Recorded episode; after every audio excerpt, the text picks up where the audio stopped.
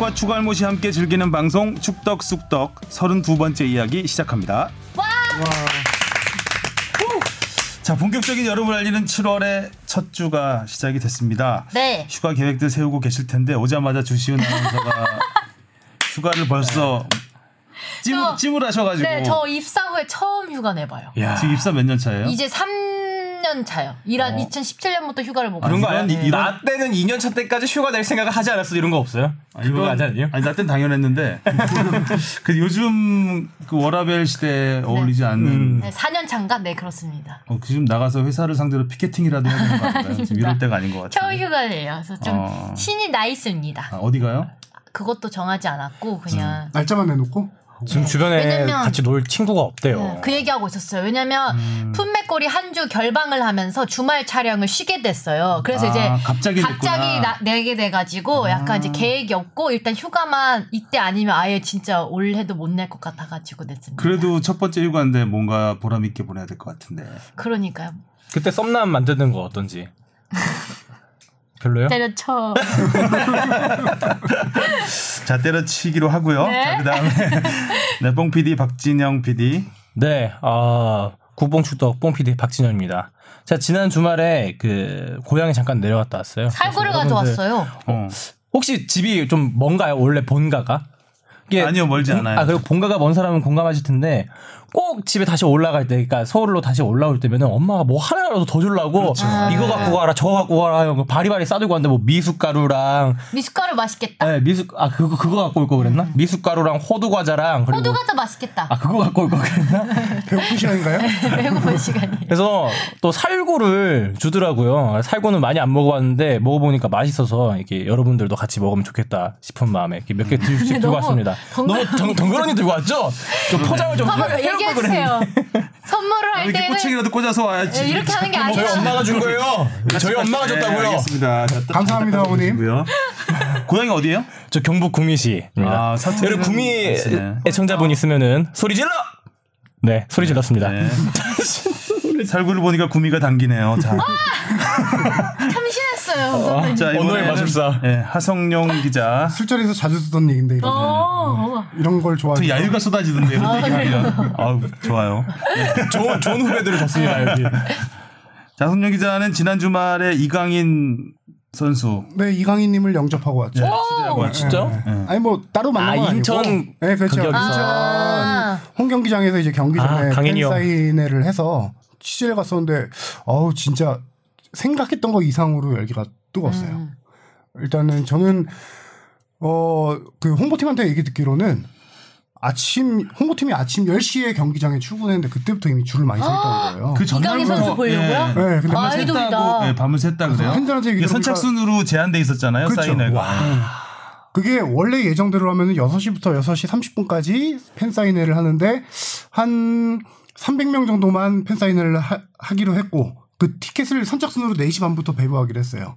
근데 이미 전날부터 노숙한 팬들이 있었어요. 근데 지금 이렇게 해야 받을 수 있을지 몰라. 나중에 먼 훗날이 되면 아예 못 받을지도 몰라요, 진짜. 그렇죠. 이강인 선수는. 그래서 줄을 너무 길게 쓰다 보니까 오후 4시 30분에 티켓팅 배부하기로 했던 걸 오후 1시에 해서 이미 마감이 됐어요. 그래서 거기 못 들어간 팬들이 정말 많고 300명만 사인회를 해줬는데 거기 줄 쓴 것만 한 7, 800명 정도 됐던 것 같아요. 어. 그럼 나머지 분들은 참 네. 아쉬움이 컸겠네요. 그렇죠. 와. 그래도 뭐 하프 타임에 나와서 사인볼도 차주고 뭐 시축도 뭐 하고 경품, 그러잖아요. 경품 추첨도 하고 해서 뭐 팬들이 그렇게 보긴 했겠지만 사인을 못 받은 팬들이 너무 아쉬웠을 것 같아요. 음. 국내 첫 팬 사인회였대요. 강인 선수가. 이강인 선수 그 전에 한 번 했잖아요. 조기 축구에 가서 아버지. 조기 축구. 아 그런 걸 더 노렸어야 됐다. 공식 첫 팬 사인회. 음. 이강인 선수 귀여울 것 같아요. 참 되게 보기만 해도. 좀 기분이 좋지 않아요? 그 선수 보면 너무나 바지 통 넓은 거 좋아하던데.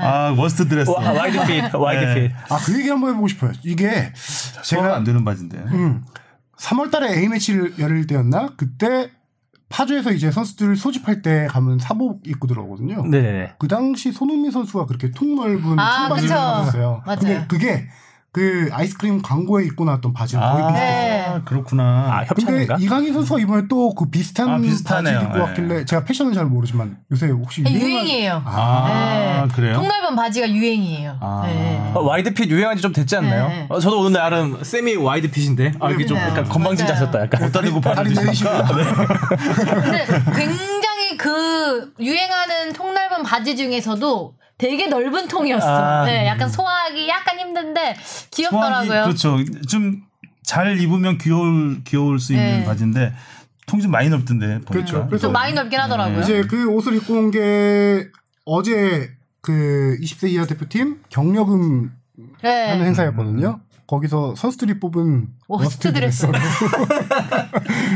저희 제가 이제 어렸을 때 제가 그 나이 때는 이제 디스코 바지라 그래가지고 우와. 뭔지 알아요? 디스코 바지? 이러- 이렇게 나팔 바지 네. 나, 나팔 바지 반대죠. 달라요? 반대죠. 반대, 아, 좁아져요? 나팔 바지는 그 전세대고 저희는 바지? 그 디스코 바지라고 해가지고 이게 통이 좁아져요. 그래서 저 음. 장단지 굵은 사람들은 바, 그 바지를 걷을 수가 없는 아. 얇아서 그런 바지가 있었죠. 저희 중학생 때 그 좀 일진 애들이 통 교- 줄일 때 바, 어, 교복바지 줄일 때 거? 그, 그 느낌인가? 써니라는 영화 보셨어요? 네. 써니에 보면 거기서 그런 옷들 많이 입고 나오죠. 아. 그 디스코 바지. 역시 유행은 돌고 도니까. 디스코 바지에 하얀색 농구화, 아. 음. 농구화 끈 안 묶고 끈 풀고 이렇게 헐렁하게. 어, 나름 당시 패션의 조예가 좀 깊으셨는데. 저희 깊은 게 아니라 그런 걸 다 그 당시 흰 농구화와 청바지 메이커는 얘기 안 하겠지만 그 흰 메이커 나왔다, 메이커. 메이커 안 그래요? 브랜드라고 브랜드라 해요. 그래요? 어, 메이커 되게 친숙한 동을. 어. 볼매. 어렸을 땐 패션 관심이 좀 있으셨다고 하는데 유지는 못 하시고 계시네요. 그렇죠. 패션에 역행 가고 있어요 예전부터. 자 하지만 오늘 박 의원님 흐름은요. 때보다는 패션 얘기 많이 한 것 같아요. 그래요? 그분은 자르죠 그냥. 무슨 패션이야 하면서. 자 이제 축구 이야기로 들어가 보겠습니다. 네. 오늘은 지난 한 주 진한 아쉬움을 남긴 K리그 이야기 그리고 말도 많고 탈도 많은 해외 이적 시장 소식을 좀 알아보겠고요. 네. 어, 요즘 강원 FC의 돌풍을 주도하고 있는 정조국 선수를 전화 연결해서 어, 요즘의 근황을 좀 알아보도록 하겠습니다. 자, 먼저 청, 청취자의 궁금증을 풀어드려야죠. 네. 배 아나운서. 이경섭님이 보내주셨는데요. 최근 남미에서 열리는 코파 아메리카에 대해 질문이 있어 메일을 보냅니다. 코파 아메리카는 남미 대륙의 최강자를 가리는 축구대회입니다. 이번 대회에는 일본과 카타르가 초청국 자격으로 참가하고 있는데요. 2020년 대회에는 카타르와 호주가 초청국 자격으로 참가한다고 합니다. 여기서 질문 드립니다.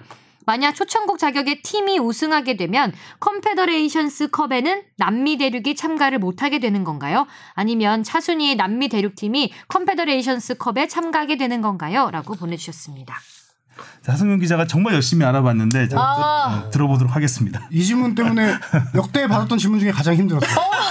진짜요? 네, 한 아, 이경섭님 몰라요. 축하드립니다. 이틀 아무도 몰라. 거의 이틀을 취재했는데 최종 결론에 조금 도달하긴 했는데 우와, 우와.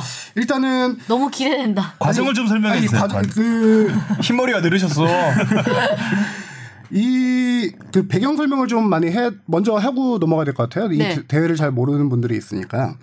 코파 아메리카는 뭐 남미 이제 축구 선수권 대회라고 불리는데 거기 가맹국 남미 축구연맹 가맹국이 10개국밖에 안 돼요. 음. 근데 워낙 유명한 팀들이 많죠. 뭐 브라질, 아르헨티나, 우루과이, 뭐 칠레, 칠레. 음. 뭐 콜롬비아 해서 워낙 유명한 팀이 많은데 어, 10개가 다. 10개 팀 갖고 한 대회를 운영하기에 조금 팀 수가 부족해요. 네. 그래서 초청 팀을 이제 다른 대륙 팀들을 초청을 해요. 그게 올해 초청받은 팀이 이제 일본하고 카타르 초청하는 기준은 뭐예요? 없어요. 아. 초청하는 기준은 없는데 조직위원회에서 선택을 하는 건데 그 기준도 없다는 게 외신 제가 계속 뒤져봐서 나온 건데 왜 아시아 팀이 이번에 초청이 됐냐 따져보면은 네. 현재 코파 아메리카가 열리고 있는 대회 기간 중 북중미 골드컵이 열리고 있고요. 아프리카 네이션스컵이 열리고 있어요. 그 다른 대륙컵들이 열리고 있기 때문에 크게 선택지가 많지 않았던 음. 거예요. 아시아컵은 아시안컵은 1월달에 열렸잖아요. 크게 선택지가 많지 않은 상황에서 이렇게 아시아 팀들을 어, 초청을 한 거고 그래서 내년에도 이 대회가 참 희한한 게 1년 만에 열렸다가 2년 만에 열렸다가 3년 만에 열렸다가 막 그래요. 그것도 마음대로예요? 네. 음. 아니 그것도 미리 뭐 정해진 게 있겠죠. 특히 이번 대회 같은 경우는 지금 브라질에서 열리고 있는데 이것도 원래는 올해 열릴 대회가 아니고 올해 개최권이 아마 칠레가였을 거예요. 근데 브라질에서 워낙 많은 대회들이 열렸어요 그동안.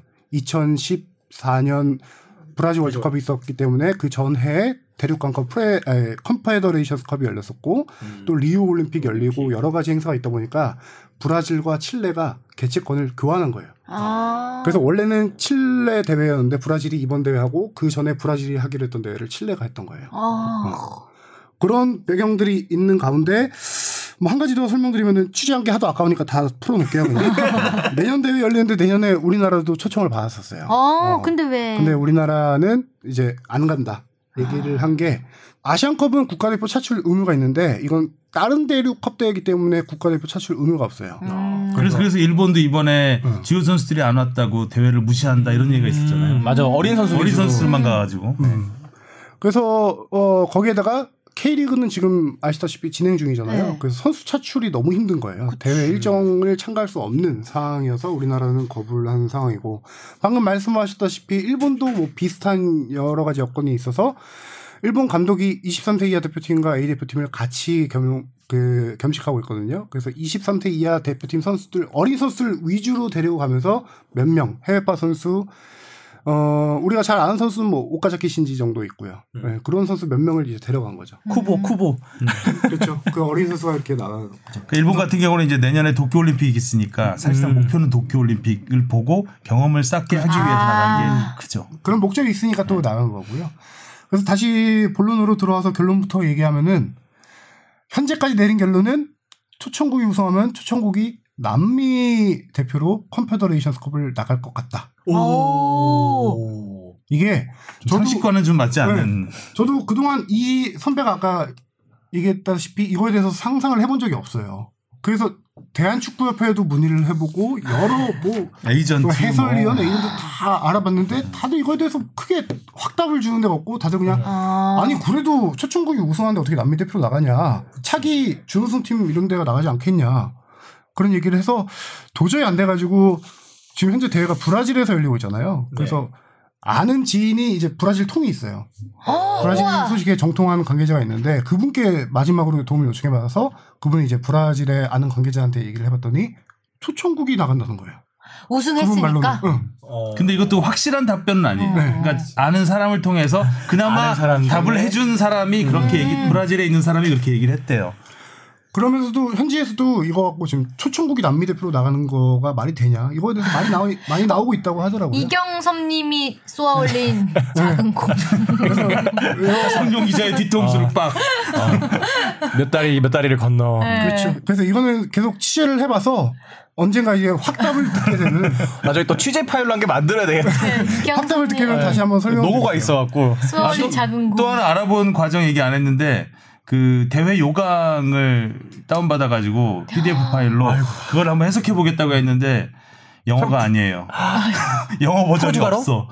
스페인어. 스페인어라서 그것도 이제 스페인어 잘하는 아는 사람에게 보내서 해석을 해달라 이 관련된 규정. 근데 그 사람이 봤을 때 그거 관련된 규정이 없대요. 없었대. 아. 보통 이제 대회 요강에 regulation이라고 하는 게 있거든요. 거기에 이제 어떤 식으로 경기가 운영되고 뭐 이런 대회 요강이 쫙 나와요. 거기에도 없다고 하더라고요. 초청국에 대한 조항이 없었다. 그러니까 코파 아메리카가 뭐 1년에 한 번도 열리고 뭐 4년에 한 번도 열리고 하는 것처럼 초청국도 뭐 불렀 뭐 들었다 놨다 하기 때문에 아, 앞날을 알 수가 없는 거. 자기들도 모를 수도 있어요. 맞아. 한 번도 자기도 상상을 안 했을 수 있으니까. 회의를 안 해봤을 것 같아요 초청국이 우승한 전례가 없어요. 여태까지. 준우승만 준- 있었죠. 멕시코가 준우승 한 적이 있었고. 아. 그래요? 그다음부터 멕시코를 안 불러요. 아 우승할까봐 그런 멕시코는 멕시코는 꾸준히 되게 오랫동안 되게 오래 나왔어요. 네. 최근 아, 들어서? 잘 참가를 안 하죠. 우리나라도 참고로 골드컵에는 한번 초청돼서 출전, 출전한 적이 있어요. 네네. 히딩크 감독 때. 좀 오랜만에 취재 욕구를 활활, 활활 불타오르게 해준 이경선님께 너무 감사드립니다. 답변이 아니라 한풀이에 가까운 작은 공이 이렇게 영향을 미쳐서 브라질까지 갔다 왔네요. 경사볼, 경사볼. 와. 조금 더 나가면 골드컵 때 그때 김도훈 현재 울산 감독 네. 네. 이 그때 선수 골잡이로 갔었는데 아. 한 경기에 제가 리포트했었는데 두 골을 넣었는데 한 번은 우리 골대 한 번은 자- 남의 골대 아 자책골을 넣으셨구나 음, 그런 기억이 나네요 골드컵 하니까 어, 섹시 도훈 네 약간 흑역사일 수도 있을 텐데 이거를 또 제가 꺼내고 말했습니다 와 취재하시느라 진짜 고생 많으셨겠어요. 박사라도 한번 쳐야 되는 거 아니에요? 박수! 아직 결론을 못 냈으니. 네, 일단은 뭐 그 정도 여러 가지 정보가 있었기. 때문에 네. 어, 많은 도움이 됐던 것 같습니다. 그 다음 질문 네. 있죠? 권순영님이 보내주셨는데요. 축덕숙덕 안녕하세요. 평소 K리그 직관을 자주 다니는 축구팬입니다. 축구장 필드 크기 규정에 대한 궁금증이 생겨서 이렇게 메일을 보냅니다. 서울 월드컵 경기장과 DGB 대구냉파크 두 곳을 다 다녀와 봤는데 좌석수 때문인지 기분 탓인지 서울 월드컵 경기장 필드의 크기가 더 커 보였습니다. 축구장 필드의 크기는 전 세계적으로 통일된 규격이 있나요? 바보 같은 질문일지 모르지만 궁금증이 생겨서 질문을 드립니다. 항상 축덕숙덕 재밌게 듣고 있습니다. 감사합니다. 이렇게 아, 보내주셨어요. 저- 절대 바보 같은 질문 아니고요. 많은 사람들이 궁금해하는 질문이에요. 네. 네. 그래서 답변부터 드리면 경기장마다 다를 수 있다. 오! 어. 근데 이제 그 차이는 정해져 있죠. 그렇죠. 예. 마음대로 늘리고 줄이고 할 수는 없고. 우와, 전 다 통일된 줄 알았는데. 아 어느 정도 아니, 피파 뭐 K리그나 뭐 다 피파 규정에 따르니까요. 피파 권고안에 따르면은 어, 길이 105m, 음. 너비 68m로 권고를 해요. 105, 68. 네, 권고를 하는데 어 이제 K리그 규정으로 말씀드리면은 길이 100에서 110m. 음, 어 10m나 차이 나네. 그다음에 너비 64에서 75m 안에서 이제 구단 마, 구단에게 자유를 줄 수 있는 거죠. 어. 아 10m는 되게 큰 차일 것 같은데. 네. 그렇죠. 근데 이제 중앙을 보고 하면 5m씩이기 때문에 한쪽만 그렇다고 원을 가- 이쪽으로 옮겨 놓을 수는 없잖아요. 네네네네. 그러니까 중앙으로 5m씩 양, 저, 편차가 있을 수 있는 거죠. 음. 근데 5m를 다도 이게 최대가 5m니까 한 3, 4m면 큰 차이는 음. 느끼지 않을 수도 있죠. 그런 차이 때문에 뭐 경기장 크기 차이를 조금 느낄 수도 있는 건데 월드컵 같은 경우는 정해져 있어요. 길이 105m로 월드컵은. 음. 자 이제 K리그 네. 이야기를 좀 해보겠습니다. 먼저 아시아 챔피언스리그 어, 짚고 안타까운. 한숨부터 나오는 네. 정말. 이 분위기 어쩔 수 없는 것 같은데 저 저는 사실 이게 뭐지 라이브는 못 보고 계속 스코어를. 확인했어요. 이렇게 잠깐 잠깐 보다가 근데 막 잘하셨어요 라이브로. 저도 나는 스코어 보면서 깜짝 놀랐어. 이게 말이 되나 그 싶어 운동 시간이랑 겹쳐가지고 음. 저는 그 전북현대 승부차기부터 이제 소식을 접했거든요. 아, 그래서 제가 어? 실축부터 접하셨겠네. 왜 승부차기를 하고 있어 라고 했어요. 제가 첫 음. 질문이 왜 승부차기를 하고 있어? 왜 안 끝났어 라고 아, 두. 팀 모두 너무 아까웠어요. 네, 울산은 아. 1차전 이기고 어떻게 홈에서. 이렇게 0 3대 이렇게 0으로 되고 치나요. 전북도 잡을 수 있었는데 홈에서 승부차에 가면서 이동국 선수가 실축을 해- 해가지고 근데 이날은 근데 전북 현대 경기는 워낙 좀 논란이 많은 것 같아요. 심판이 좀 어, 이상했어. 심판이 좀 심했죠. 네. 좀 불어야 될 상황 안 부르고 그렇죠. 막 문서민 선수도 물론 싸우는 거 봤거든요. 가격하게 하긴 했지만 그거를 안 부으는 건 말이 안 돼. 그건 이날 정말 문선민 선수 완전 화났어. 아니 이날 근데 문선민 선수 감독도 굉장히 순한 선수거든요, 되게. 네. 예. 감독도 퇴장당하고 그래서 감독 퇴장 당하는 과정도 좀 이상했잖아요. 음. 감독이 뭐 세게 어필한 것도 아닌데 그것도 똑같은 상황에 대해서 같이 양쪽 감독이 다 어필을 했거든요. 음. 근데 모라이스 감독만 그냥 갑자기 오더니 나가라고. 좀 이상하더라고요. 이날 좀 심판이. 약간 그랬던 것 같아요. 그러니까 뭔가 좀 계속해서 엇박자가 나는 경기였던 것 같아요. 근데 전북 부진 부진하다? AC의 탈락의 원인을 좀 꼽아봐야 될 것 같은데 네. 제가 볼 때는 올 시즌 전북이 외국인 때문에 상당히 힘들어요. 음, 용병들. 음.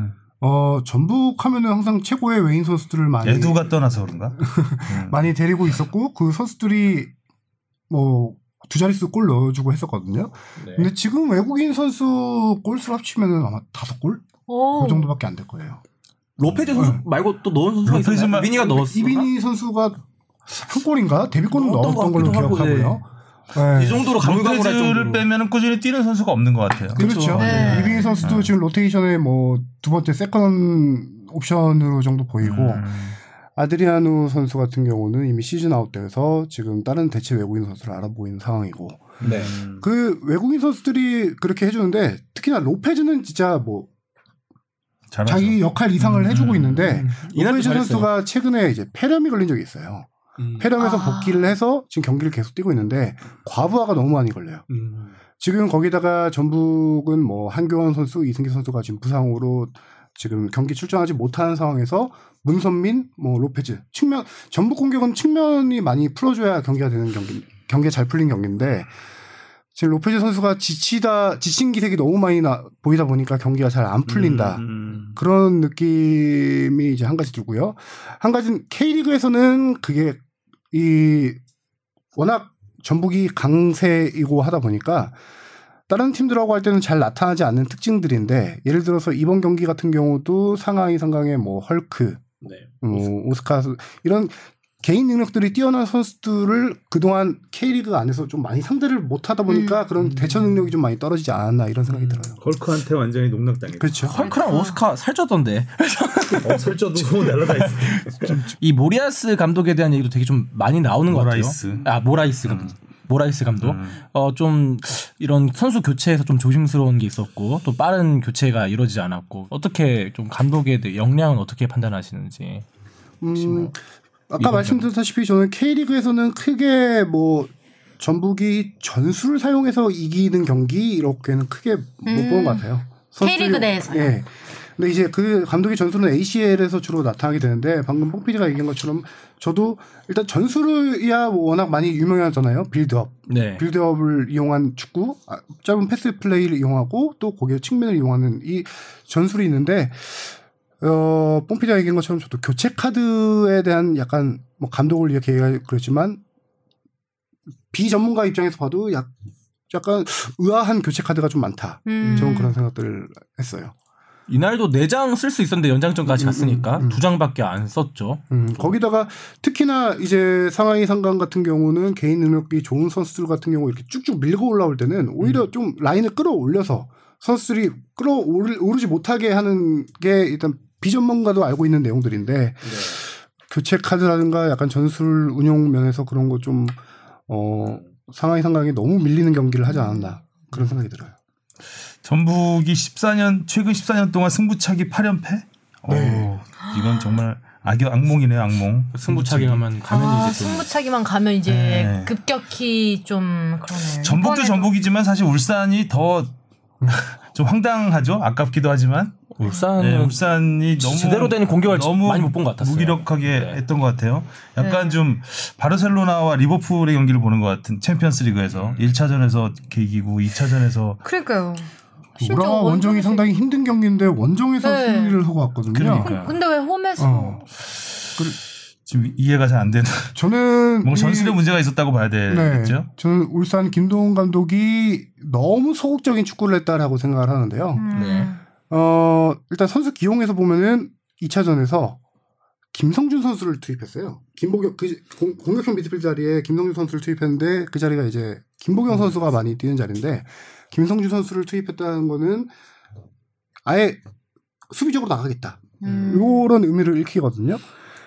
경기에서도 워낙 이제 예를 들어 선수비 후역 수비라고 한다면 조금 이해가 가겠는데 네. 요 경기는 그냥 수비 수비적인 경기였다. 저는 그렇게 봤어요. 역습도 제대로 없었다. 근데 중요한 거는 울산이라는? 팀 칼라가 빠른 측면 공격수들과 그 진짜 토클래스 미드필드들을 이용한 공격 플레이인데 수비 저는 울산이 수비 수들은 좋은데 수비력이 좋은 팀이라고 생각하지 않거든요. 음. 윤영선, 불투이스 워낙 뭐 서- 수- 개인 능력들은 좋은 선수들인데 어떤 전술로 인해서 수비가 유기적으로 돌아간다 이렇게 보진 않아요. 그러기 위해서는 진짜 많은 훈련이 필요하고 감독의 전술이 중요한데 이 경기에서 수비적으로 나오려고 했다라고 한다면은 조금 더 세밀하게 전술을 짜고 나왔어야 되는데 그냥 선수 구성과 좀 내려서자 요거 갖고 나와서 공격도 이루어지지 않고 수비도 약간 애매했던 똑같은 방식으로 계속 골을 허용했거든요. 네.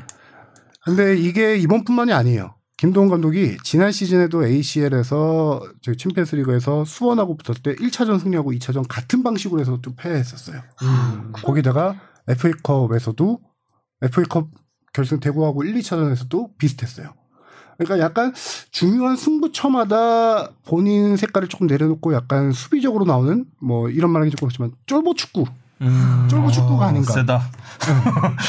아, 감독이 비하한 게 아니라 약간 그 축구 스타일이 그랬다.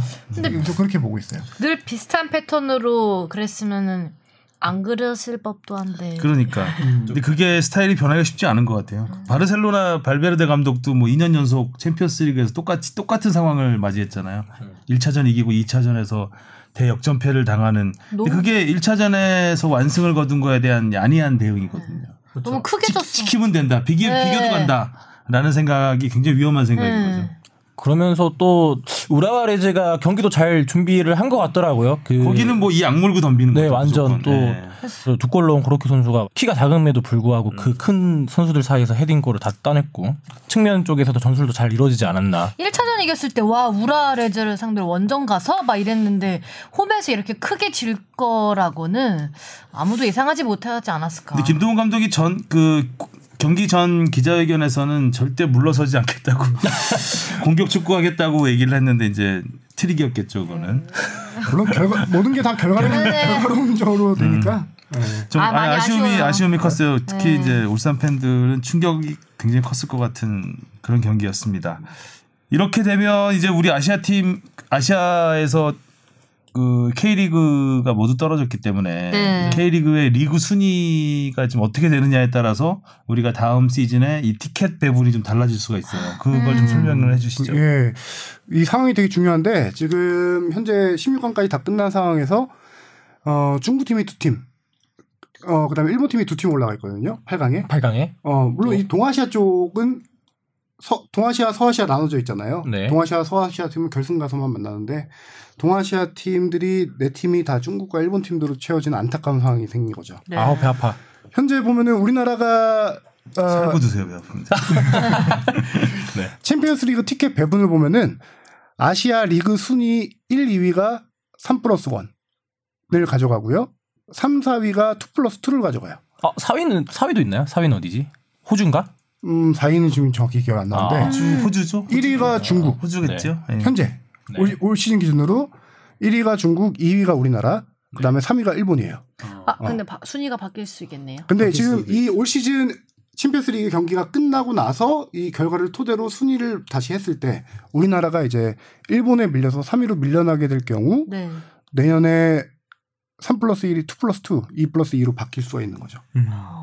이러면은 쉽게 갈 수 있었던 아챔을 또 플레이오프 가서 좀 그렇죠. 체력 소비도 더 크게 음. 할 수밖에 없는 3 플러스 1과 2 플러스 2도 설명을 좀 해주셔야죠. 아, 3 플러스 편의점 같은 네. 세개 사면 하나인가요? 뭐그 저기 3 플러스 1의 1은 저기 FA컵 우승팀에게 챔피언스 리그 티켓이 한장 가고요. 뭐 지난 시즌 같은 경우 대구가 대구. 우승해서 네, 그렇게 챔피언스 리그를 갔고 나머지 세 장은 이제 리그 순위에 따라서인데 1, 2위는 어 직행해요 본선에 네. 그리고 3위는 플레이오프를 거쳐야 되죠.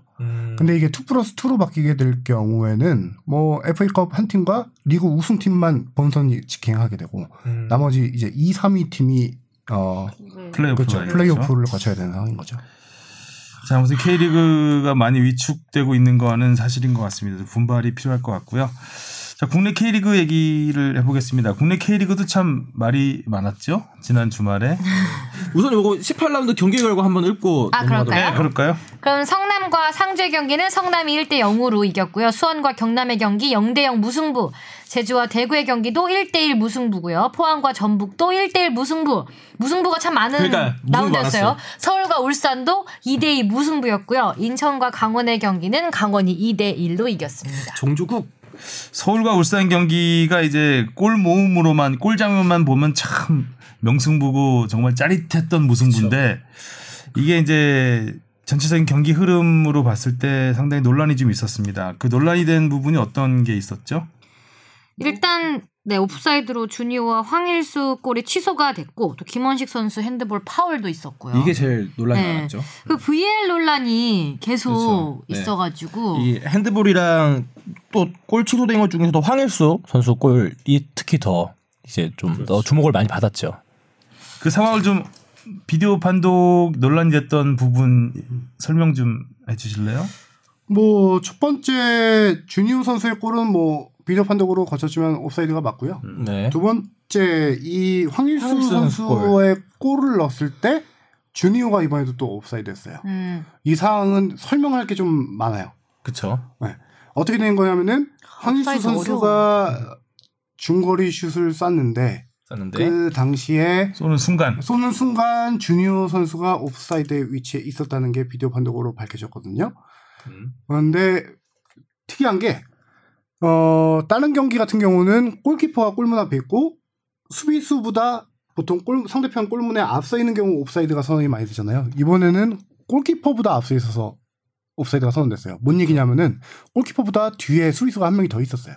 이날은. 아. 네, 서울의 황현수 선수가 뒤에 있었는데 이거를 옵사이드 규칙으로 설명하다 보면 우리는 그냥 편하게 설명할 때 최종 수비수보다 더 상대 네. 진영에 앞서 있을 때 옵사이드라고 그냥 편하게 설명하는데 이 경우를 정확히 적용하면은 그 상대 두 번째 선수보다 상대 골문에 앞서 있는 경우가 옵사이드가 적용이 돼요. 그러니까 정확한 룰. 잠깐 그, 룰, 예, 예, 룰 규정집에 그렇게 나오는 내용이에요. 그래서 이 상황에서는 이제 골키퍼가 그 옵사이드 라인의 기준이 네, 된 거죠. 예. 된 거죠. 그래서 아. 그렇죠. 유상훈 골키퍼가 옵사이드의 두 번째 라인 기준이 되는데 유상훈 골키퍼가 그 당시 엉덩이를 쭉 내밀고 있었어요. 네. 길어요, 이렇게? 예. 근데 이제 그 엉덩이보다 주니오 선수의 뒷발이 조금 더 나, 나와 있었어요. 아 엉덩이만 뒷발이 더 나왔어요? 네. 아 그게 미세하게 저도 계속 돌려봤는데 좀 잔인하게 너무 깐깐하게 봐- 본 그것도 있었지만 엄밀하게 말하면 나오긴 조금 나왔다. 조금 나왔어요. 저는 엉덩이가 너무 톡 튀어나왔고 아이가 네. 이거 옵사이드 아닌데 이거 엉덩이가 더 확실히 나왔는데 이래서 저는 옵사이드 아니라 봤거든요. 어, 업사이드 적용은 뭐 발, 몸통, 뭐 다 허리 다 적용. 네. 팔, 팔 말고는 다 적용이 돼요. 그래서 볼이 닿을 수 주니오 있는. 선수가 또 아, 그렇구나. 빨간색 축구화였던 것 같은데 그래서 색깔이 또 명확하게 볼 수 있었는데 살짝 나온 것 같더라고요. 와, 열심히 보셨네요. 너무 잔인하게 적용을 했다 이렇게 볼 수도 있죠.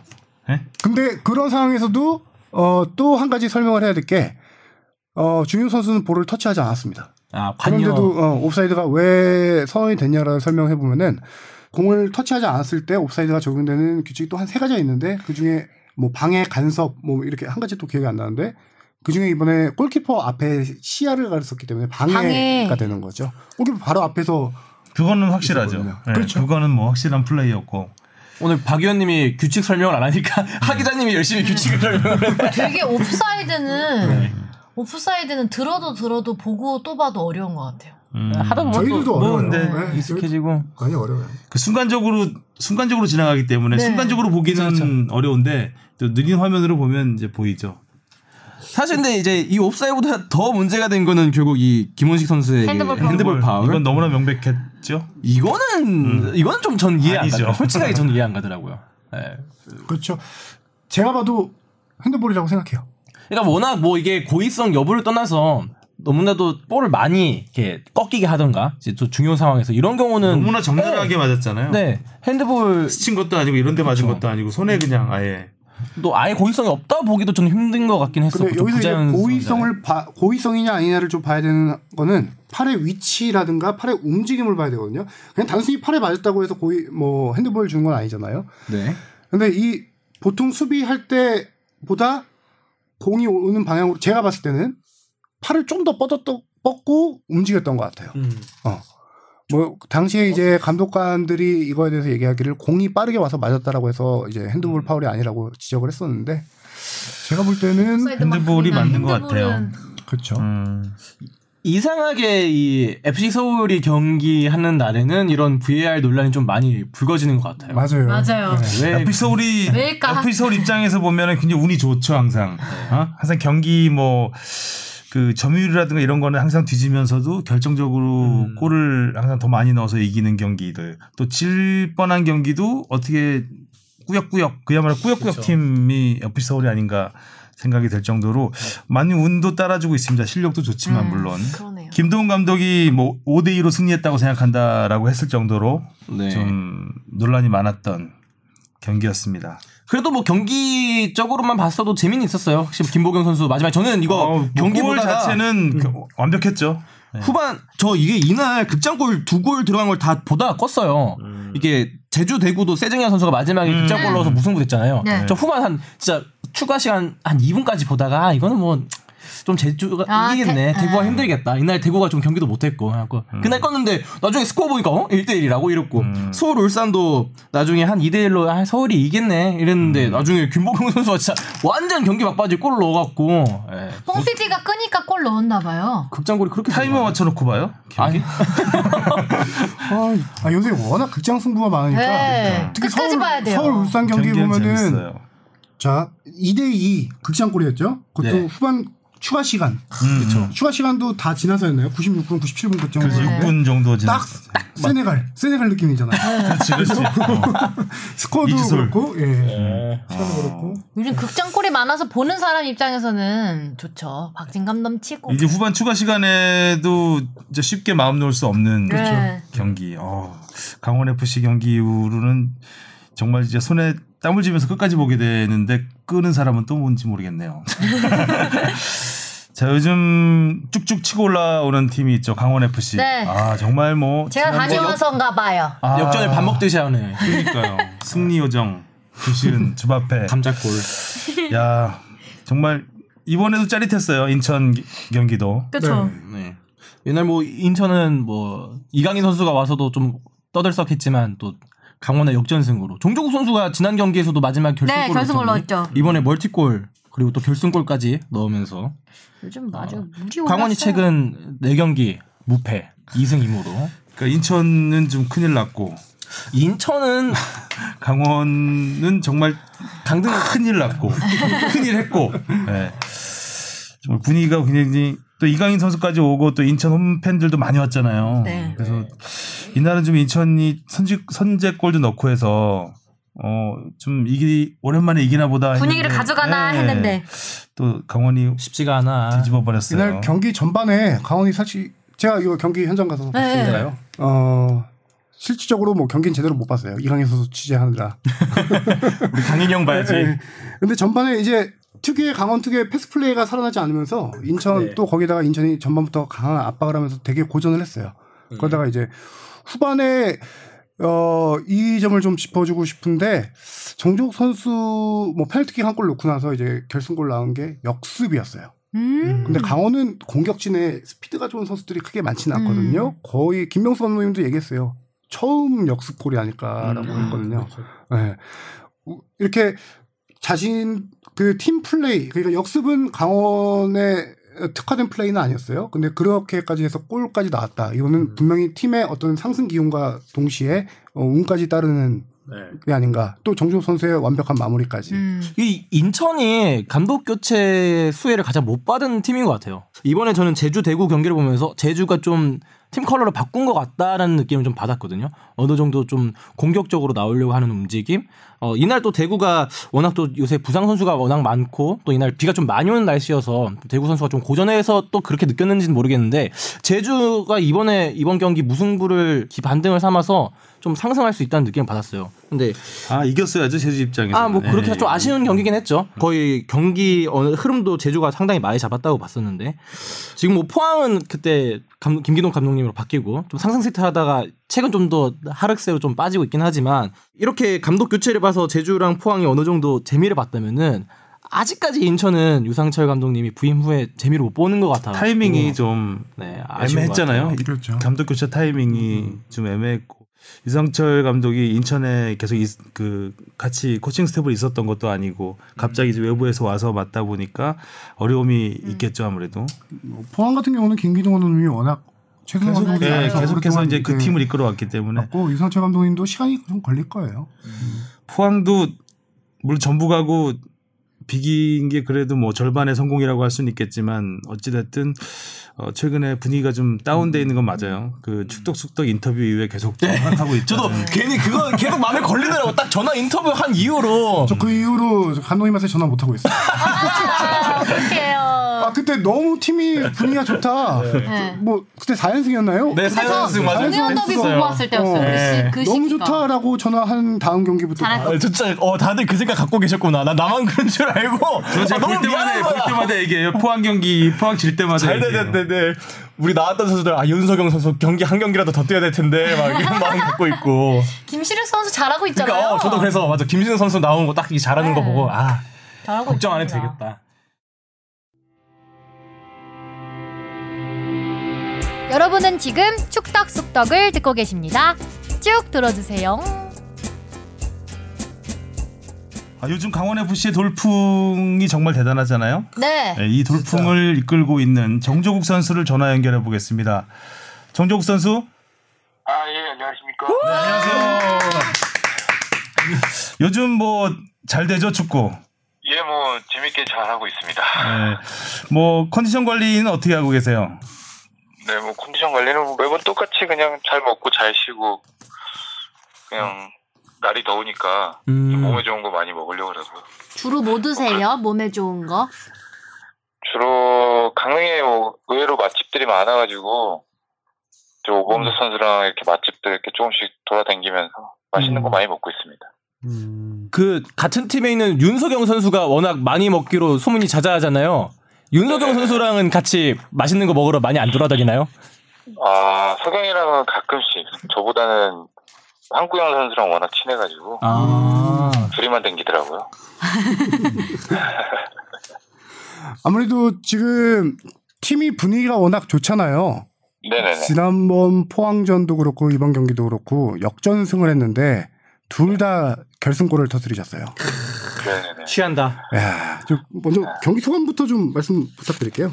뭐, 뭐 개인적으로 운이 굉장히 좋았고 또 저희 팀 선수들이 그래도 실점을 하고 나서 그래도 포기하지 않고 끝까지 또 어떻게 보면 무너질 수 있는 상황인데 그래도 끝까지 포기하지 않고 열심히 뛰어줘가지고 차근차근 잘 했던 게 그래도 좋은 결, 결과가 나왔 던 것 같고 골은 누가 넣는 건 굉장히 중요하지 않기 때문에 음, 뭐 그런 부분들이 후배들이 굉장히 잘 해주지 않겠나 선수들이 그렇게 생각하고 있습니다. 근데 뭐 지난 경기 포항전 잠깐 얘기해 보면은 워낙 네. 지금 뭐 프로 데뷔 오래 했지만 이런 경기가 있을까 싶을 정도였을 것 같은데 맞아요. 현장에서 좀 뛰었을 때 어땠어요? 어, 제가 초등학교 3학년부터 시작했거든요. 네. 근데 단한 번도 이런 경기는 처음이었던 것 같아요. 어, 네. 프로에서도 제가 17년 정도, 이제 올해 17년 차거든요. 네네. 근데도 단 한 번도 없었던 것 같고, 그래서, 와, 저도 좀 많이 굉장히 놀라운 경기였던 것 같아요. 그때 이광현 골키퍼가 데뷔 전이어서 굉장히 관심이 있었던 경기인데 네네, 맞습니다. 네 골을 내줬잖아요, 먼저. 네네네. 그리고 뭐 선수들끼리 야 광현이 광현아 걱정하지 마 형들이 있어 뭐 이런 얘기가 있었다는 뭐 옆에서 얘기도 해줬다는 얘기가 있던데 그래서 힘을 냈다는 얘기 네. 그런 얘기가 있었어요. 어, 정보가 좀 잘못된 것 같아요. 아 참고로 지난주에 이 코너에 네. 이광현 선수 전화 인터뷰 이렇게 했었어요. 아, 그래요? 네. 거기서 뭐 광현 선수가 얘기하진 않았는데 그런 기사들이 많이 있더라고요. 아, 저는 그런 얘기 한 적 없었던 걸로 기억해요. 근데 저, 이거 뭐, 네, 말씀하세요. 아, 저 그때 이제 직접 가서 봤잖아요. 근데 제가 그때 중기석을 아, 예, 이민, 들었어요. 이민수 선수랑 같이 했었는데, 네. 이민수 선수가 옆에서 요정이 싫었다고. 소문이 거의 다 났네요. 이말 듣고 싶어서 얘기 꺼냈죠? 그 얘기가 아니라 이민수 선수가 옆에서 계속 중계석을 하는 동안 아 정조국 선수가 한 골 넣었으면 좋겠다고 계속 얘기했거든요. 네네. 근데 진짜 마지막에 정조국 선수가 골 넣어가지고 소름 더 소름 돋았었거든요. 아, 예. 네, 옆에서 계속 조국이 형이 꼭 넣어야 된다고, 아, 골 넣어야 된다고 계속 이랬는데, 진짜 넣고 난 다음에, 받, 받냐고, 내가 넣는다고 해서 넣었다고 막 이랬거든요, 이민수 선수가. 아, 그냥, 어, 민수 맛있는 거 밥 좀 사줘야겠다. 네. 광현 선수도 정juk 선수가 밥 많이 사준다고 얘기하던데요. 그것도 오본가요? 강현이요? 네. 아, 강현이랑은 아직 그렇게. 강현이는 너무 지금? 너무 멀어. 있다 보니까. 네.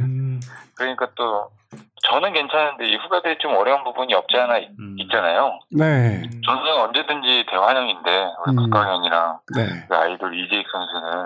아이돌 이재익 선수. 네, 그래가지고, 근데, 제이 같은 경우는 워낙 또 사గిం성도 좋고, 또 제이는 작년에도 같이 있었고, 네. 그래서 뭐 가끔 이제 밥도 먹고 커피도 잘 마시는데, 강현이랑 먹은 적이 없는 것 같은데. 어. 방송은, 방송은 솔직히 해야 되잖아요. 그렇죠. 그쵸? 네. 네. 그래서 이제, 가면 사줄게요, 제가. 네 맛있는 거 해주길 바라겠습니다. 네네네. 이제 나이가 항상 나이 얘기가 빠지지 않잖아요 정종훈 선수 얘기할 때. 네네네. 근데 두 번의 드라마틱한 반전이 있었어요. 광주에서 한 번 있었고 이 올해도 사실상 사실 어, 예상치 못한 반전이라고도 할 수 있는데 이렇게 극적으로 다시 일어설 수 있는 계기가 뭔 것 같아요?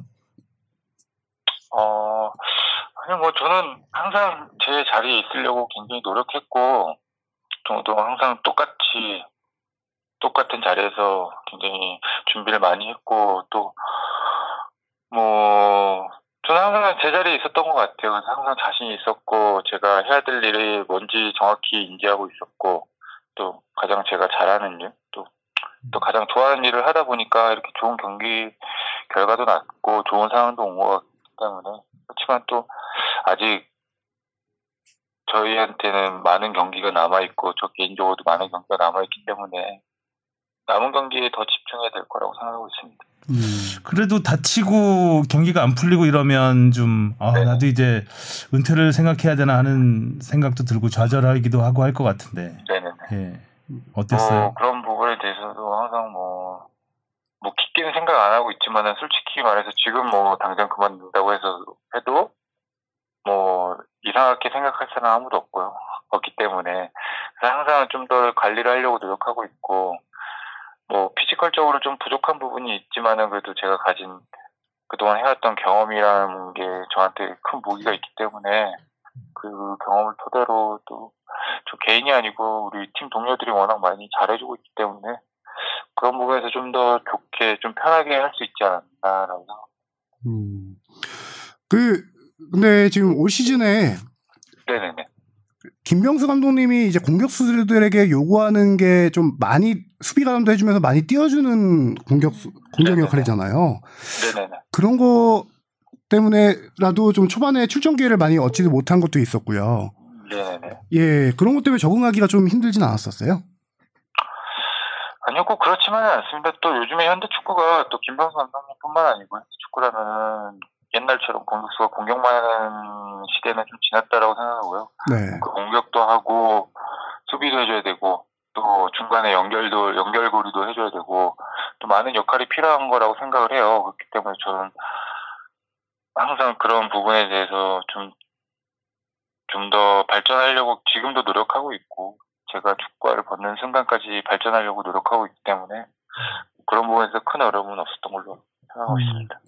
그리고 워낙 많은 감독님들을 좀 거쳤었는데 김병수 네네. 감독님은 지금 뭐 많이 이제 좀 특이한 케이스 아니면 신박한 축구 네. 이런 얘기들이 많이 나오고 있잖아요. 어떻게. 어떻게 보세요? 김병수 감독님의 축구 스타일에. 어, 뭐, 많으신 분들마다 스타일이 다 다르고, 또 많은 분, 많은 감독님들이 또, 뭐, 다른 전술을 쓰고, 어떤 성향, 성향도 다 다르지만은, 뭐, 조금 다르신 부분이 있다라는 거 보면은, 좀 더 이런 전술적인 부분에서 좀 더 많이 디테일하신 부분인 것 같아요. 그래서 굉장히, 지, 어떨 때 보면은, 좀, 독하게 그 전술적인 부분에 대해서 항상 생각하시고 선수들이랑도 소통을 많이 하시려고 노력하시기 때문에 좀 그런 부분에서 다른 팀들이나 다른 선수들이 굉장히 좀 힘들어한 부분이 있는 것 같아요. 그래서 그런 부분이 굉장히 좀 더 디테일한 부분이 작은 차이가 음. 좀 어떻게 보면 결과를 만들 수도 있는 부분이 올해 좀 나타나지 않나 그렇게 생각하고 있습니다. 그 저는 예전에 이제 광주 이적할 때 뭐 인터뷰도 하기도 했었지만 그때 네네. 보면은 아들에게 경기장에서 뛰는 떳떳한 아빠의 모습을 보여주고 싶어서 이적을 네네. 했다. 그 인터뷰가 상당히 인상 깊었고 뭐 MVP 그때 타고도 그런 얘기 또 했었고요. 요즘 다시 뭐 두 경기에서 세골 넣고 하는 모습 보면서 이제 첫째, 둘째 아기들이 좀 많이 좋아할 것 같은데요.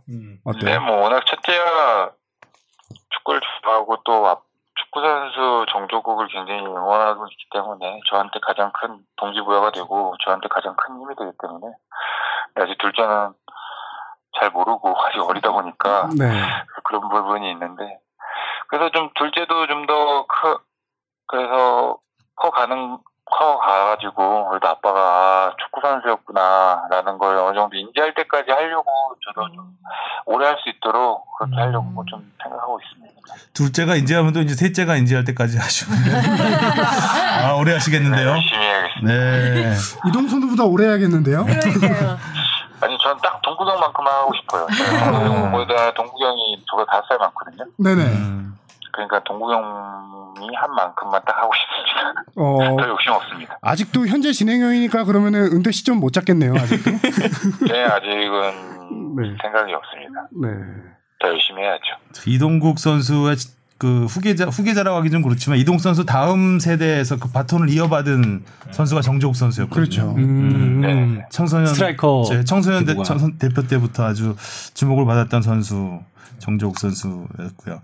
그 벌써 나이가 이렇게 됐네요. 그죠? 그러니까 예전에 저기 연령별 대표팀 거칠 때 기억이 상당히 많이 남는데 네. 어 저기 제가 인천전도 현장 갔었거든요. 아, 그때 예. 이제 이강인 선수 와서 뭐 경기 전에 인사하고 했었을 때 되게 반갑게 맞이하던데 네. 좀 네. 요새 20세 이하 대표팀이나 이강인 선수 보면서 옛날 생각 좀 많이 날 것 같아요. 어, 이뭐 옛날 생각도 많이 나고 뭐 그렇지만 또 축구 선배로서 굉장히 고마운 것 같아요. 이런 축구 열기를 음. 계속 이어줘서 또 워낙 좋은 성적을 거뒀고 이강인 선수뿐만 아니고 20대 저희 후배들이 좋은 성적을 거둬서 좀 많이 축구 열기가 좀 더 많이 관심을 가져주시는 것 같아요. 네. 그래서 이- 더욱더 책임감을 가지고 이제 선배들이 더욱더 열심히 해야 될 거라고 생각을 해요. 후배들이 좋은 분위기를 만들었기 때문에 선배들이 더 K리그 팬 여러분들이 경기장을 에 모일 수 있도록 우리 선수들이 더 책임감을 갖고 멋진 플레이와 또 팬들이 원하는 멋진 골을 많이 보여준다면은 K리그 여러분들이 더 많이 찾아와 주시지 않겠나 생각하고 있습니다. 최근 이제 종조국 선수 개인적으로도 그렇고 강원 팀적으로도 그렇고 둘 다 상승세를 타고 있는 것 같아요. 네. 올 시즌 개인적인 목표랑 팀 목표를 어떻게 보고 있는지 듣고 싶네요. 음, 개인적으로 목표는 딱히 없고요. 지금 뭐 제가 한 게 없기 때문에. 아유 결승골도 뭐, 넣어주셨는데. 세운다라는 거는 또 워낙 제가 또 숫자에 대한 그런 게 뭐 관심이 없고, 음. 또 이제, 그럴 시기는 좀 지난 거라고 생각을 해요. 그렇지만 또 뭐, 공격수라면 또 제가 가장 잘하는 일이 골을 넣는 거고, 또 가장 좋아하는 일이기 때문에, 뭐 매 경기 경기를 나갈 때마다 항상 골을 넣으려고 노력하고 그렇지만 저 개인이 아닌 팀을 위해서 하려고 굉장히 많이 노력하고 있고요. 또 팀을 목표로 하다 보면은 뭐 감독님이 정하신 목표가 있겠지만 팀 쪽으로 봤을 때는 일- 개인적으로는 음, 상위 스플릿에 먼저 들어가는 게 먼저 목표인 것 같아요. 차근차근 한 단계 한 단계 일어나갔다 보면은 또 아무도 그러니까 모든 분들이 깜짝 놀랄 만한 일이 또 벌어질 수 있는 거기 때문에 또 FA컵도 굉장히 중요한 경기가 남아 있고 그렇기 때문에 한 경기 한 경기 잘 준비하다 보면 좋은 결과가 나오지 않겠나 생각하고 있습니다. 그 예전에 득점왕 할 때 막 스무 골 넣을 때 이제 한 골의 의미와 요새 넣는 한 골의 의미가 좀 많이 다르게 다가올 것 같아요.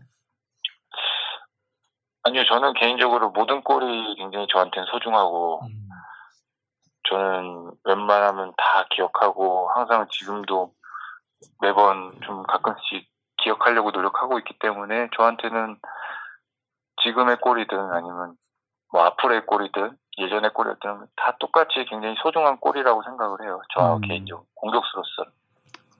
우문인데 현답을 해주시네요. 우문 전, 전담이잖아요. 그렇죠. 통산 117골인가 그랬던 것 같은데 제가 찾아보니까 와. 그래도 이게 100단위가 넘어가면 그 뭐 한 골 한 골 다 똑같다고는 음. 하지만 이제는 더 큰 목표 예를 들어서 뭐 이동국 선수의 목표가 목표가 될 수도 있겠지만 하나 뭐 10씩 올라갈 수 있는 120골 목표, 30골 목표 네. 이런 게 있을 것 같기도 해요. 네. 아니요, 동국이 형은 워낙 차이가 많이 나가지고. 해요라고 저는 그러지. 이제 넘볼 수 없는 넘사벽이라 음. 그거는 아닌 것 같고 저는 이제 그냥 소박하게 그냥 한 경기 한 경기 저는 소중히 음. 그냥 이어 나가려고 생각하고 있어요. 제가 축구화를 벗는 날까지 음.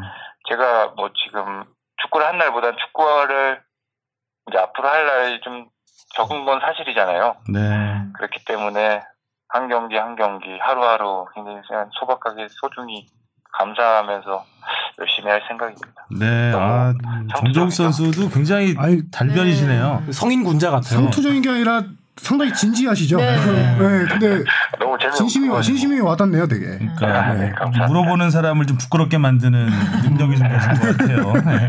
우와. 이동 선수는 골수가 아니라 이제 나이 수- 나이로 넘기로 안 그럼 자신 자신 자신감 없는 건 어때요? 것도 힘들다. 자, 뭐 한, 한번 노력해 보겠습니다. 네, 뭐 한 경기 한 경기 하다 보면 둘째 얼굴 보고 셋째 얼굴 보고 이러면서 힘을 내시기 바라겠고요. 네, 예, 오늘 전화 인터뷰해 주셔서 너무 감사하고 앞으로도 계속 좋은 모습 보여주시길 바라겠습니다. 감사합니다. 아, 예, 감사합니다. 네, 네, 감사합니다. 감사합니다. 네. 박수 안 치네 집 앞에. 자, 깨알지. 자 정종 선수 만나봤습니다. 네. 아, 뭔가 성인 군자 같아요 정말. 음, 이게 역시 뭔가- 그 산전수전 다 겪은 네. 베테랑의 네. 느낌이 품격이 묻어나네요. 네, 그 정종 선수가 뭐 방금 얘기했다시피 워낙 선수들이 잘해주고 있다라고 하는데 강원 요새 팀 분위기가 워낙 좋잖아요. 네. 근데 좋은 선수들이 많아요 이 팀에. 지금 뭐 신강훈 선수, 뭐 아까 말한 오범석 선수, 윤석영, 한국영 선수도 네, 요새 한국영 선수, 네. 제리치 선수까지 해서. 살림꾼. 네. 음. 저는 근데 강원이 최근에 상세 올 시즌 이렇게 분위기가 좋은 거는 한국영 선수의 역할이 상당히 크다고 보거든요. 음. 이 선수가 17년도에 십자인대 수술하고 부상 복귀했죠. 음. 지난 시즌에 아예 통으로 뛰지 네. 못했는데 맞아요. 올 시즌에 원래 한국영 선수는 이제 대표팀 이미지가 많을 거예요. 그쵸. 어, 일반 축구 팬들에게는 이름도 그렇고. 수비형 미드필더, 네. 완전 어, 그 축구에서 많이 쓰는 지우개 역할, 음. 상대 의 미드필드 지역에서 이제 그런 역할을 해주는데 강원에서는 지금 거의 box to box로 음. 공수 조율을 해주는 역할을 지금 하고 있거든요. 활동량도 워낙 많기로 유명한 선수에다가 정조국 선수 두 번째 골 kill pass 넣어준 것도 한국영 선수였어요. through pass 완전 네. 좋았죠. 이 선수가 지금 김병수 감독님의 약간 어떤 이 뭐 밸런스 좋은 축구라고 저는 표현하고 싶은데 사람들은 많이 티키타카라고 하더라고요. 음. 요 김병수 감독 축구의 약간 핵심이 핵심. 한국영이 아닐까. 음. 네. 확실히 그러니까 예전에 김병수 감독이 선수 시절을 굉장히 짧게 끝냈는데 부상 때문에 저도 선수 시절을 못 봤어요. 그러니까 청소년 대표 때 그렇게 잘했다고 그러더라고요. 음. 천재라고 예, 불렸어요. 그러니까 축구 천재 너무나 안타까운 축구 천재. 그래서 그 김병수 감독을 떠올리게 했던 선수가 고종수 선수였대요. 예, 음. 고종수 선수가 한참 잘할 때 어, 김병수가 떠오른다는 얘기를 하- 할 정도로 이제 김병수 감독이 그 정도의 테크니션이었고 굉장히 좀 그 패스 위주의 축구. 그러니까 음. 자기가 했던 축구를 그대로 지금 심고 있는 거라고 보시면 될 것 같습니다. 감자타카. 자, K리그 얘기는 여기까지 해보고요. 음, 지금 해외 이적 소식을 짧게 얘기를 해볼 텐데, 어젯밤, 월요일 밤이죠. 최강희 감독님이 이제 사, 사임했다는 소식이 네. 나왔어요. 좀 안타까운 소식. 어느 정도 예견되긴 했었죠. 그렇죠. 예. 저도 뭐 어젯밤 소식이 있어서 지금 녹화 때까지 시간이 없어서 추가 취재는 해보지 못했는데 계속 사퇴 사임이죠. 사임- 사임이라고 이제 공식 발표는 났는데 네, 사실상 사실상 경질. 경질에 가까운. 같아요. 제가 이 부분을 계속 좀 취재를 해봤었는데 감독 최강희 감독님이 다른 입항 구단을 갈 때 되게 급하게 갔잖아요. 이 상황을 네. 조금 설명드리면은 원래는 이제 텐진 음. 팀에 가기로 했다가 그 팀이 약간 파산. 파산, 네. 어, 그렇죠. 파산되면서 급하게 팀을 나와서 다른 입항을 또 급하게 맡게 됐는데 중국 갈 때는 감독님들이 좀 신중하게 계약서 조항을 상당히 오랫동안 조율을 해요. 그 중에 중요한 게 하나가 독소 조항이에요. 어, 몇 경기, 몇 연패 이상 빠지거나 몇 경기 치렀을 때 순위가 몇 위하거나 뭐 이럴 경우 경질할 수 있다. 이런 조항들을 중국은 꼭 넣어요. 아. 중국 구단들은. 와, 피 말리겠다. 그렇죠. 어, 너무 근데 심하다. 요게 이제 협상 과정에서 감독이 갑이 될 경우에는 그런 그런 걸 이제 우리는 독소 조항이라고 하는데 독소 조항을 빼기 위해서 협상 기간을 길게 가져가면서 그를 서로 조율을 해요. 근데 다른 입항에 갈 때는 워낙 급하게 갔기 때문에 이게 있다 없다는 지금 확신은 못 하는데 거의 어 취재해 보니까 이 조항이 못 빼고 있었던 것 같아요. 음. 조항이 그래서 그 당시에 감, 최강희 감독님이 어, 아까도 얘기했다시피 급하게 갔잖아요. 그래서 제가 알기로는 구단에서 15경기 정도 지켜보고 좀 추후 결정한다. 아니면 뭐 순위 몇 위 아래 있으면은 경질할 수 있다. 음. 뭐 이런 조항이 있었던 것 같아요. 그래서 그런 것 때문이라도 계속 지난 한 세네 경기 한 달 전 정도부터 계속 경질 얘기가 나왔었고 더불어 베니테스 감독이 뭐 부임한다라는 외국 언론 보도를 통해서도 최강희 그게 감독이- 먼저 나왔죠. 그쵸. 예. 네. 그게 연결되면서 음. 최강희 감독의 이제 경질설이 계속 나왔었고요. 그런 상황에서 지금 베니테스 감독이 또 다롄 이팡으로 온다라는 또 외국 언론 네. 보도가 오늘 오늘 또 나왔어요. 네. 뭐 거의 유력한 것 같더라고요. 네. 네, 기정사실화 되는 것 같아요. 네. 근데 상당히 힘들었을 거예요. 왜냐면은. 최강희 감독 스타일이 팀을 어, 이렇게 장악한 스타일이거든요. 약간 매니저형 감독이라고 해야 되는데 음. 어 이런 거는 전지 훈련 때부터 팀을 만들어 가야 되는 거예요. 네. 근데 다른 입항이 급하게 오다 보니까 맞아. 전지 훈련을 소화하지 못했어요. 그냥 네. 바로 거의 시즌에 들어간 네. 건데 그러다 보니까 선수 장악이 조금 힘들었을 테고 여기다 외국인 선수 좀 거물급들이 많이 왔어요. 카라스코 뭐 카라스코 거. 뭐 함식 이런 선수들이 왔는데 최근에 뭐 많이 기사를 접해서 알겠다시피 최강희 감독과 대놓고 좀 그냥 예, 예. 불협화음을 냈었죠. 이 김지욱 선수 우리 그때 나왔을 때 최강희 감독이 한마디로 그냥 선수들을 잠재운다 이런 네. 얘기 기억하시죠? 느리다. 예, 예. 뭐. 그렇죠. 뭐 김봉현 전쟁이다. 선수가 어. 김봉현 당시에 김봉현 선수가 어 제 역할 못 해주고 있으면은 지 역할만 한다고 공무원이다 뭐 이런 얘기를 하기도 뭐 그런 식으로 해서 선수의 이제 동기부여를 하는 스타일인데 어 외국인 선수들은 그렇게 말을 안 듣지 또 소통의 문제도 있지 전지훈련 하지 못해서 팀 장악이 또 문제가 있지 하다 보니까 전반적으로 좋은 상황이에요. 그렇죠. 어, 팀을 꾸리기가 어려웠던 상황이었던 것 같아요. 네. 예상을 했지만 좀 어젯밤에 좀 잠깐 놀랐던 소식이었습니다. 아, 권창훈 선수가 프라이브루크 이적이 확정이 됐죠. 네. 네, 정우영 선수하고 이제 한국인 선수 두 명이 같은 팀에서 네. 양날개를. 네. 오른쪽에 권창훈, 왼쪽에 정우영 이런 식으로 아마 아니죠? 반대죠. 반대로? 네. 어 반대발 윙어 쓰면서 그렇지 않을까요? 음, 권- 뭐 그럴 수도 있는데 네. 어 주로 이제 거기서 4사이 프라이브루크도 4사이를 쓰는 팀인데 네. 어뭐 방금 말씀한 대로 왼쪽 오른쪽 왔다 갔다 할 수는 있어요. 근데 음. 권창훈 선수의 정우영 선수는 측면 공격수가 맞는데 권창훈 선수는 향후 또 어떤 선수가 영입되냐에 따라서 포지션 그렇지 달라질 중앙에서 뛸 수도 있고 뭐 최전방에 뛸 수도 있는 선수니까. 그렇죠. 4사이를 뛰기 때문에 측면 자원이 추가적으로 영입된다라고 하면은 권창훈 선수가 충분히 위쪽 최전방으로 올라가서 섀도우 역할까지 할 수 있을 거라고 그때. 막 목 부상 많이 음. 괜찮아지셨겠죠? 어, 지금 아직도 재활 중이에요. 그래서 아. 어, 현지 시각으로 7월 1일 프라이브루크가 첫 훈련을 했는데 정우영 선수랑 어, 권창훈 선수랑 같이 훈련하는 모습이 사진이 공개됐어요. 음. 근데 권창훈 선수 아직 러닝 정도만 아, 네. 그죠. 아직 목뼈 미세골절 그때 마지막 그때 거의 시즌 막판이었죠. 네. 네. 보니까 프라이브르크에서는 권창훈 선수를 많이 믿고 밀어주려고 하는 것 같더라고요. 등번호도 7번 주려고 했는데 계약 과정에서 좀 시간이 늦어지면서. 예, 늦어지면서 뭐 다른 등번호를 부여받았다고 뭐 지정에서. 검증됐다고 보, 네. 보고 영입을 한 선수고요. 정우영. 선수는 예, 정우영 선수 같은 경우는 이제 뭐 유망주니까 어, 여러 가 여러 용도로 쓰기 위해서 이제 키우기 위해서 내려온 선수고. 정우영 선수가 주전으로 뛸 수 있다 이런 건 아직 검증이 안 됐거든요. 그래서 아직은 모르겠는데 권정훈 선수는 완전 팀의 핵심이 될 거예요. 이 팀에서. 어, 뭐, 팀 내 최고 연봉까지 보장했다라고 하고요. 어. 그 다음에 한 가지는 프라이브르크가 어, 권창훈 선수를 되게 오랫동안 봐왔어요. 어. 수원 삼성 시절부터 프라이브르크가 영입을 시도했었어요. 아. 그리고 디종에서 첫 시즌에 권창훈 선수 잘했을 때도. 그 시즌에도 또 영입을 하려고 했었어요. 계속 러브콜을 많이 네, 보냈구나. 러브콜로 많이 보내서 이번에 영입을 했는데 이 선수를 영입할 때 지금 이적료가 얼마였죠? 40억 원, 네, 40억 원 정도인데 이 금액의 의미를 좀 한번 살펴보자면은 이 선수 계약 기간 2년이에요. 네. 2년에 이종료 40억이다. 거기다 2년 군대. 뒤에 군대를 가야 돼서 이종료 회수가 안 돼요. 음. 그 군대 감- 가잖아요. 감안하고 그냥 자유계약으로 풀리는 선수거든요. 그걸 감안하고 이 정도 금액을 투자했다라는 거는 이 선수에 대한 기대감이 기대 상당하다는 거예요. 어, 근데 올림픽 메달 따야지. 부문에서도 부담 엄청 될 것 같은데요? 그 렇죠. 그렇죠. 그렇지 않아요? 그렇죠. 또 권창훈 선수가 좀 플레이가 좀 수비를 부르는 플레이잖아요. 그래서 네. 네. 좀 부상도 좀 네, 자주 당하고 자주 태클도 당하고 하는 그런 스타일이기 때문에 걱정도 좀 되고 기대도 되고 할 것 같습니다.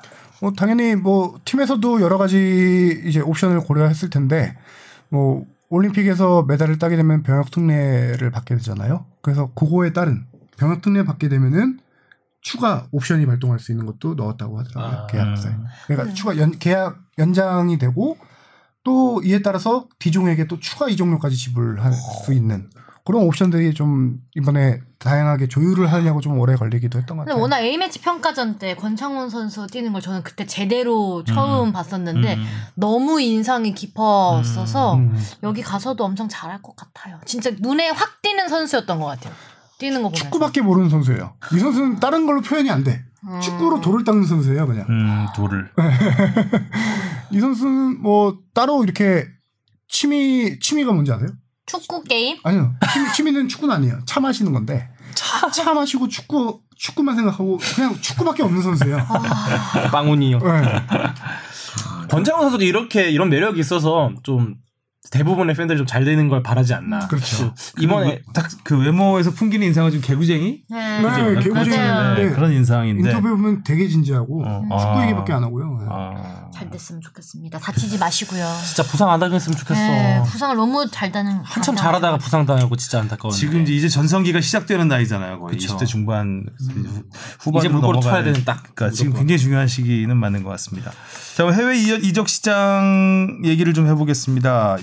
요즘 그 두 명의 10대 선수가 아주 뜨겁게 이적 시장을 달구고 있는데 네. 제2의 호날두라고 불리는 주앙 펠릭스, 그 다음에 어, 챔피언스리그에서 이름을 널리 알린 데 리흐트 이 두 선수 19살짜리 선수인데 주앙 펠릭스는 아틀레티코 마드리드 이적이 거의 확정이 됐죠. 네. 네, 지금 선수와 구단 간 합의는 거의 끝났다라고 음. 발표가 났는데 그 전 소속팀에서 발표를 했어요. 벤피카에서. 네, 벤피카에서 발표를 했죠. 아틀레티코 마드리드와의 구단 간 이적료 협상이 아직 안 됐기 때문에 공식 발표는 아직 안 나. 아, 이 적료 엄청 비싼 것 그러니까 같은데. 그런 것 같아요. 이게 그 이적료가 buyout 금액을 넘는 1억 2,600만 유로. 야, 유로. 예. 유로 예. 원도 아니야. 유로. 그러니까 한화로 하면 1,656억 원.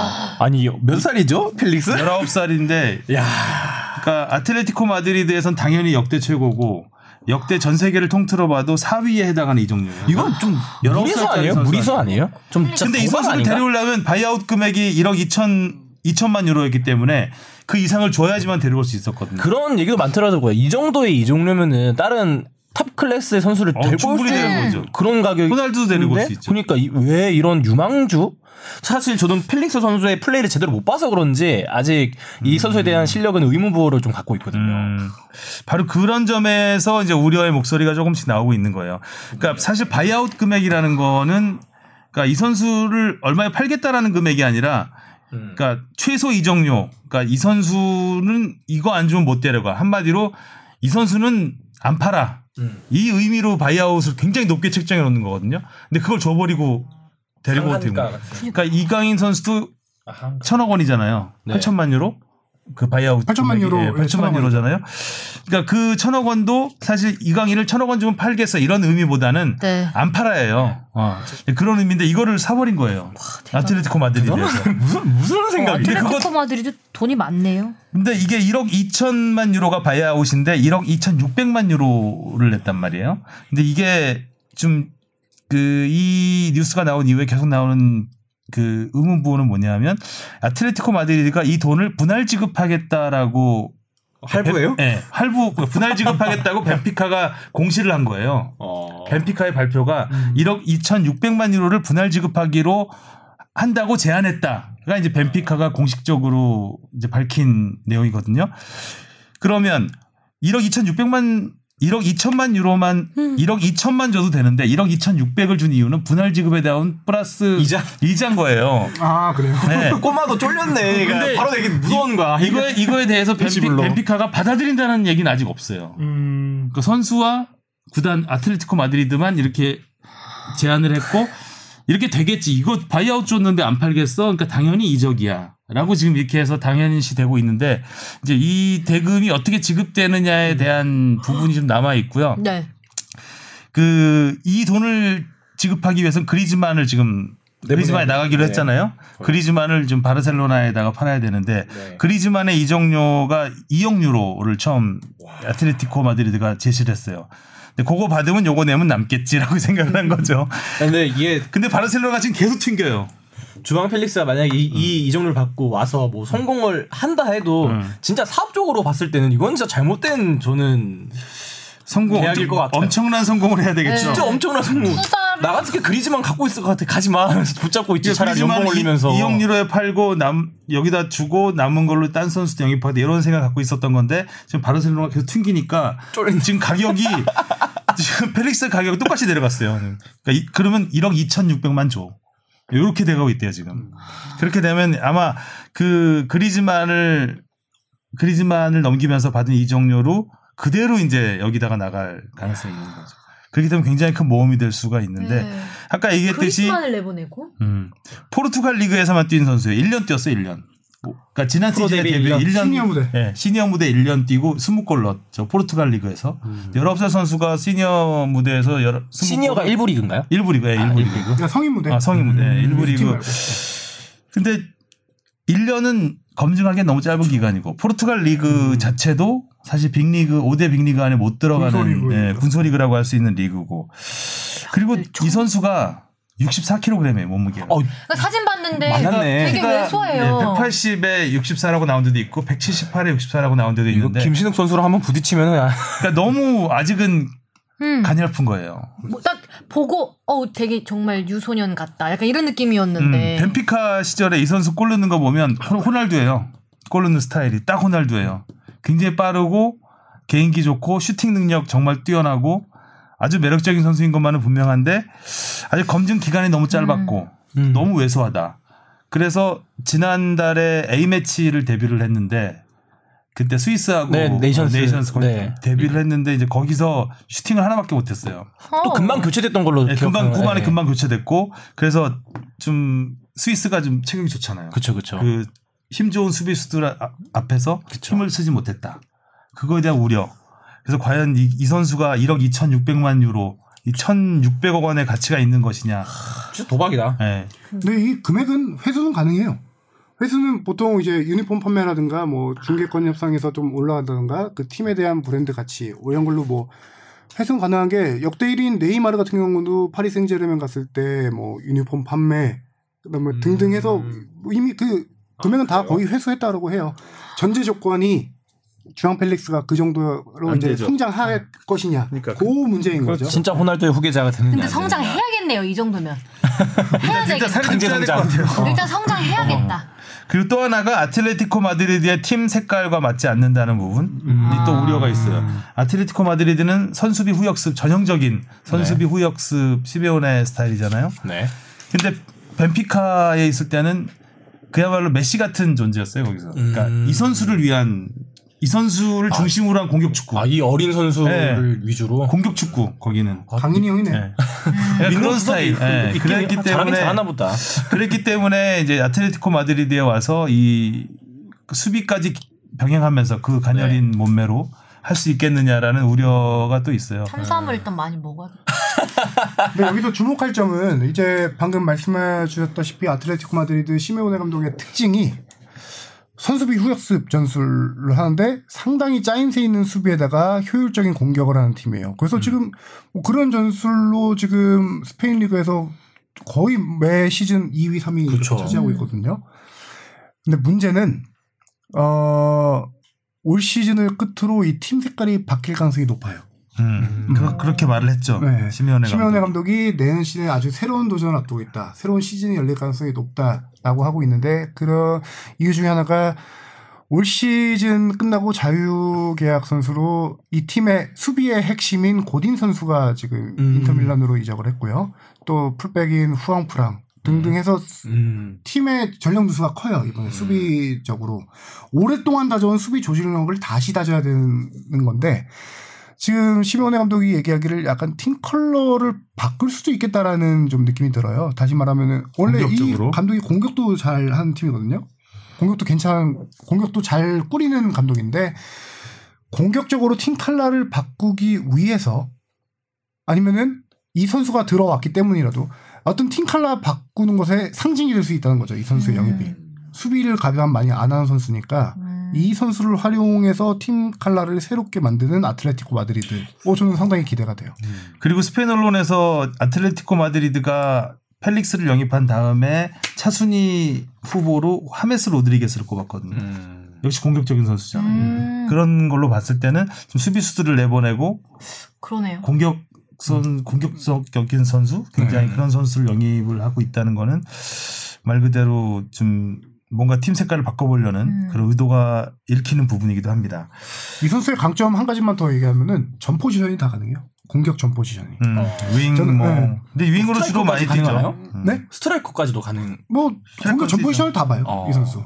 워낙 패스 찔러주는 스루 패스도 잘하는 선수고 음. 골 결정력 뭐 아까 말했다시피 드리블 스피드 다 좋은 선수. 진짜 호날두인가 보네. 제2의 호날두로 불리는데 약간 저는 이제 호날두도 비슷한데 예전 전성기 시절 카카 느낌 좀 나요. 음, 저는 음, 음. 그렇게 예, 그런 느낌이 나요. 그 선수도 전 포지션이 가능한 선수였지. 둘 다 잘생겼지. 음, 카카도 잘생겼다. 셋다 눈빛이 바뀌었어. 이 선수가 제일 잘 많이 쓰는 포지션은 역시 섀도우 공격수예요. 네, 섀도우 공격수인데 포지션 다 가능하니까 새로 누가 영입돼도 그 충분히 시메오네 감독이 활용할 수 있다. 그런 거죠. 와, 내 몸값. 자, 또 한 명의 19살 데리우트. 이 선수는 이미 검증은 됐죠, 이 선수는. 챔피언스 리그를 통해서 확실하게 통한다는 검증, 또 엄청난 하드웨어. 어, 그런데 바르셀로나로 갈 걸로 다들 예상을 했는데 계속 바뀌어요, 행성. 거의 유럽 일주 중이야. 부루마블 하는 것도 아니고. 그러니까. 그러면서 굉장히 좀 많이 욕을 먹고 있어요. 최근 보도 보면은 유벤투스 유벤투스 거의 첼시 되는 거. 개인 합의는 끝났다. 처음에 뭐뭐 바르셀로나와 이적 거의 다 갔다가 뭐돈 돈 문제로 맨유. 거치고 파리 피- 생제르맹 거치고 PSG까지. 갈까 유벤투, 말까. 유벤투스가 가장 늦게 뛰어들었는데 유벤투스가 이제 주급 27만 파운드 4억 원을 약속을 했다고 합니다. 한 주에요? 예, 한 주에. 아이고 이 나이에 벌써 4억씩 보내. 아, 주급 얘기 나올 때마다 괜히 짜증나요. 어, 방금 표정 정말 짜증나 보이셨어요. 연봉 연봉도 안 되는데. 네, 어, 와. 아 근데 오히려 비현실적이니까 안 와닿지 않아요? 좀. 이적료도 얘기하다 보면 뭐 1억 2천만 유로 뭐 이러면은 100만 유로는 돈도 아니야. 100만 유로면 10억이 넘는데. 주급이 4억이면 음. 열심히 해라. 근데 이, 이 데리, 데리흐트의 이적료가 6,200만 파운드. 네. 그러니까 앞에 앞에 하늘 하늘로 하면 915억인데 앞에 얘기했던 주앙 펠릭스의 절반밖에 안 돼요. 어, 또 그러네요. 네.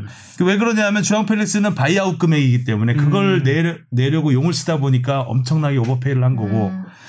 그이 선수는 자연스럽게 이적을 하는 거기 때문에 그러니까 바이아웃이 없었던 거죠. 자연스럽게 이적을 하는 거니까 이제 자연스럽게 책정이 됐다고 봐야 되겠죠. 6,200만 이 정도로 이 정도도 엄청 많이 받는 거예요. 확실히 이게 해외 리그의 이 돈이 진짜 많이 올라간 것 같아요. 이게 선수 영입 같은 가격 같은 게 전부 다. 그러니까 그 데리흐트가 이렇게 막 돈 가지고 왔다 갔다 하는 게 과연 프로가 근데 돈이 데리트. 중요하잖아요. 그쵸. 응, 중요하다고도 생각도 할 수 있지만 이 주, 주로 이제 데리흐트를 욕을 하는 선수들은 그 legend들이에요. 음. 그러니까 일반 팬이나 이런 사람들은 별로 크게 음. 뭐 프로가 돈 많이 준 데로 갈 수 있지 이렇게 생각할 수 있는데 바르셀로나를 거절했다라는 거에 대해서 욕을 많이 하는 것 같아요. 아, 네가 바르셀로나 아니, 나를 왜냐하면 선수라면 누구나 뛰고 싶은 네. 팀은 바르셀로나하고 레알 마드리드잖아요. 음. 그러니까 맨 맨유, 맨시티 이런 데서 뛰어도 좀만 더그 여기서 top class가 되면 어 레알이 이제 눈독 들이겠네. 이 정도만 되면 이게 top class라는 뜻이잖아요. 근데 너- 너는 대 바르셀로나에서 너를 잡으려고 했는데 네가 19살짜리가 돈 때문에 안 가? 그러니까 저도 근데 그런 너 어- 어디 잘 되나 보자. 뭐 이런 시각인 것 같아요. 저도 그런 것 때문에 이 선수가 뭐 실력적으로는 잘할 수 있는데 음. legend는 좀 안 될 것 같아요.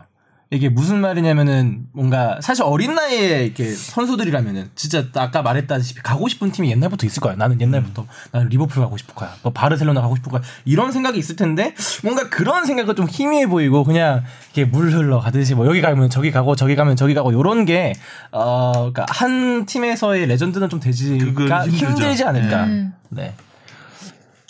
네, 이 선수는 이브라히모비치처럼 되려나? 주앙 펠릭스와 주앙 펠릭스와 다른 점은 검증이 됐다는 거죠. 이 선수는 19살에 아약스에서 챔피언스리그 주장을 달았어요. 캡틴을 달고 경기를 뛰었어요. 와. 저는- 아약스에서? 네, 저도 이 선수를 본격적으로 보기 시작한 게 지난 챔피언스리그 때부터였는데, 어, 한 경기 보고 반했어요. 이 선수의 플레이에 대해서. 덩치가 이만한데 그래. 오. 크네요. 이, 이 정도 이 정도로 그래서 이 선수를 영입하는 팀은 당분간 뭐 유럽에서는 수비 걱정. 걱정은 확실히 없는 네. 한 최소 3, 4년, 4, 5년 이상은 뭐 이 선수가 또 다른 팀 떠날지도 모르니까 4, 네. 5년 정도는 그 팀의 수비 걱정 없겠다. 확실한 카드다. 확실하게 네덜란드 좋겠다. 그죠? 반다이크랑 어, 반다이크와 네. 함께. 반다이크 데리트. 아니 반다이크. 왜? 전 반다이크 보고 반했어요.